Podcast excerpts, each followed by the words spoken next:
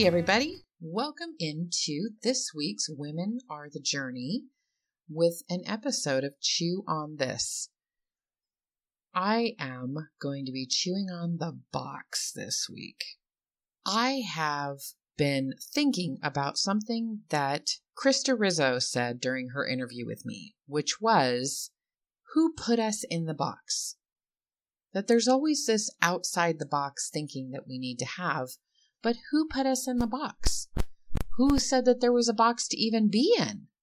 One of the things that she's crusading for, I suppose is the best way to put that, is to eliminate that mindset of being in the box and thinking outside the box. But this is the thing.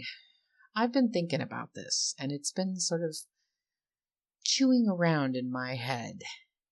Here we go. So I'm going to credit Mark Gungor for this. If anybody has not watched Mark Gungor's YouTube videos on the difference between the male and female way of thinking and brains and stuff, uh, it's worth a look just for the humor factor. He is funny. The masculine thinks in a box and only one box at a time. So imagine a wall of boxes in a man's brain. There is separation between each one, and there's only one box missing at a time.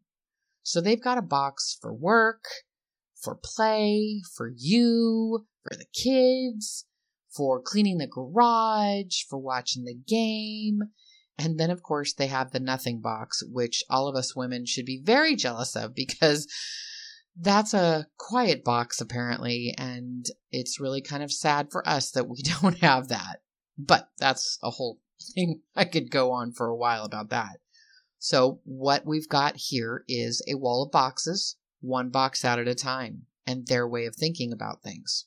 Now we're going to go back to the way everything is structured in our society from business to politics to academia to religion.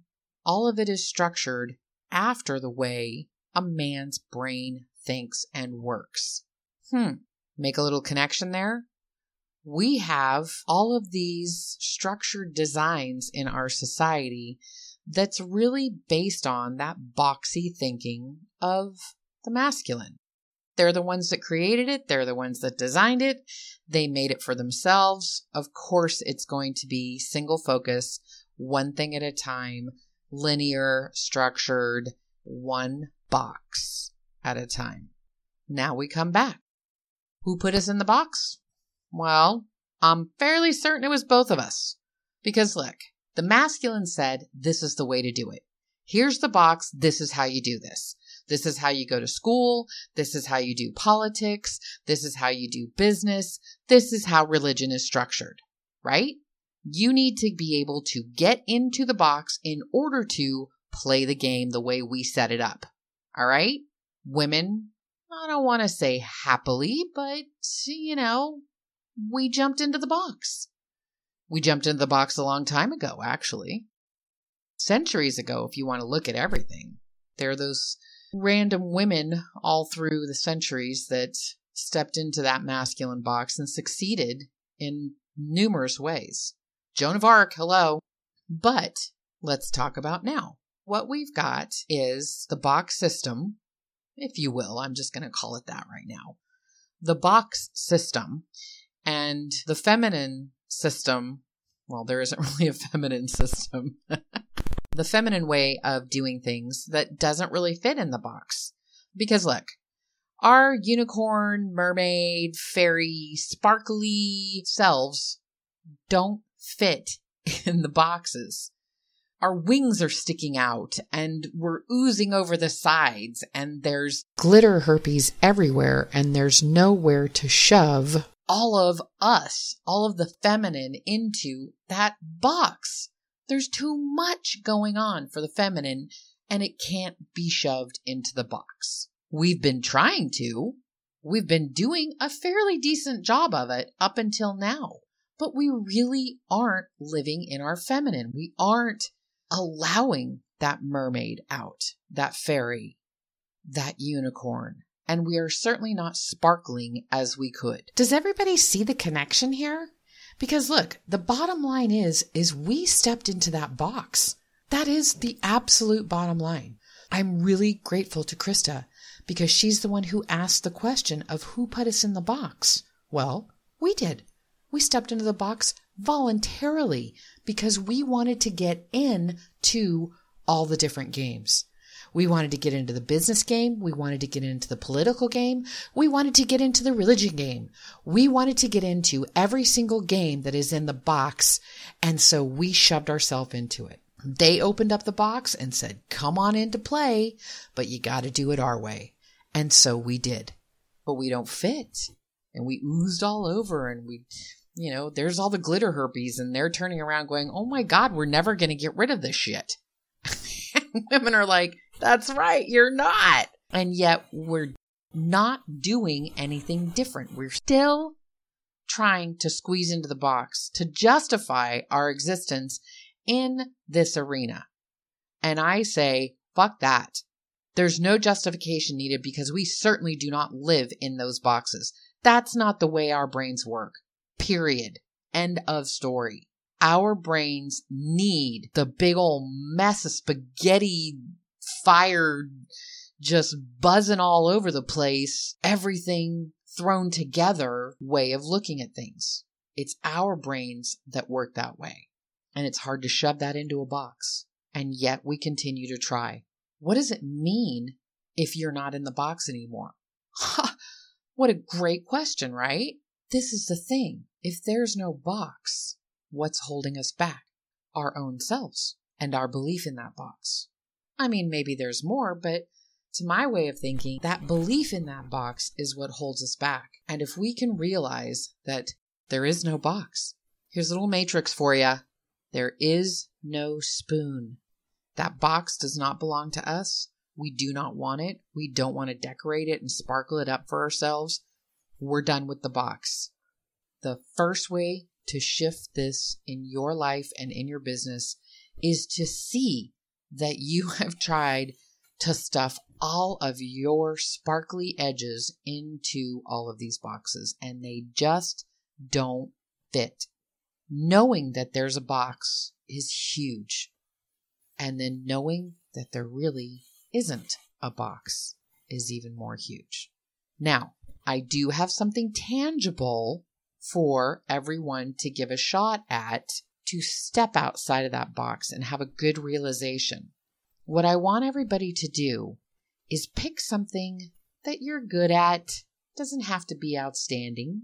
Doesn't have to be amazing, doesn't have to be anything. It could be that you plan meals really good. It can be that you do cross stitch. It can be anything. It doesn't matter. That is the outside the box. The creativity or the outside the box thinking that is attached to that meal planning or that cross stitch. How can that be applied to an outside of the box way of looking at your business or your life? How can you bring that awesome feminine aspect of yourself, that something that you're inherently good at, that natural skill, that natural way of doing something into that unnatural way that we have been living in our business and in our lives? How can you do that? Well, find what you're good at and bring it in. I'm not saying you need to do cross stitch while you're, you know, supposed to be blogging or something. That, you know, Obviously, that's not it, but there's something more to that cross stitch. It's seeing patterns. It's being able to concentrate. It's being able to connect dots. Whatever it is, that is a skill. There's something behind all of this stuff. What spices go into that dish that really bring out all the flavors? How do you figure that out? Well, you just know but you don't just know. Well, maybe you do. Maybe it's an intuitive thing.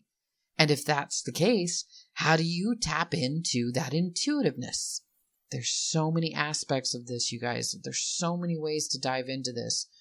But just take one thing that you're good at and plug it into getting yourself out of the box. And then realizing that there really isn't a box. And that is it for today, ladies and gentlemen, if you're listening. I really hope that you enjoyed this. I would love to hear some feedback on this. I absolutely want to know who's doing what out there. Are you, are you out there now thinking to yourself, what can I do different? What can I bring of myself into my business? Share it. Come into the group and let's talk about it because I really want to know. I can't wait to hear what you guys are doing and how this shifts things for you in any way, shape, or form. So come on into the group. And guess what? This week's password is box. I know you're shocked, right? So come on down to Goddess's Inner Circle and let's talk about this. And on top of everything else, of course, I have a program, actually a group coaching program that helps you get outside of that box. What's funny is that when I first had the coaching program, I didn't realize that it was actually stepping outside of the box. But now I can really articulate it more. I can't, I really can't thank Krista enough for this. This has just been amazing to have all of these bits and pieces connect inside of my own head. It was brilliant. Come on by Goddess's Inner Circle. Let's talk about this. If you're interested in diving any deeper into this, into shifting the way you run your business into a more feminine aspect and really stepping outside of that box that's not actually there. Let's talk because Business Goddess Style is reopening in March. And that's it for this episode. I hope everybody enjoyed. Can't wait to hear what you got to say. Share it out, like it, comment. You know the drill and I will be talking at you on the other side. See ya! If you would like to get some more information on running your business in a more feminine fashion, I am just an email away and I can definitely help you with that. My email is in the bio. Drop me a line and I will get back to you. Other than that, leave me a comment, give me a like, hit that subscribe button, and share this episode out with your friends. Thanks for listening in. You can catch me on iTunes, Google Play, Spotify, and Stitcher at Women Are the Journey. Thanks for tuning in, and I'll catch you on the other side.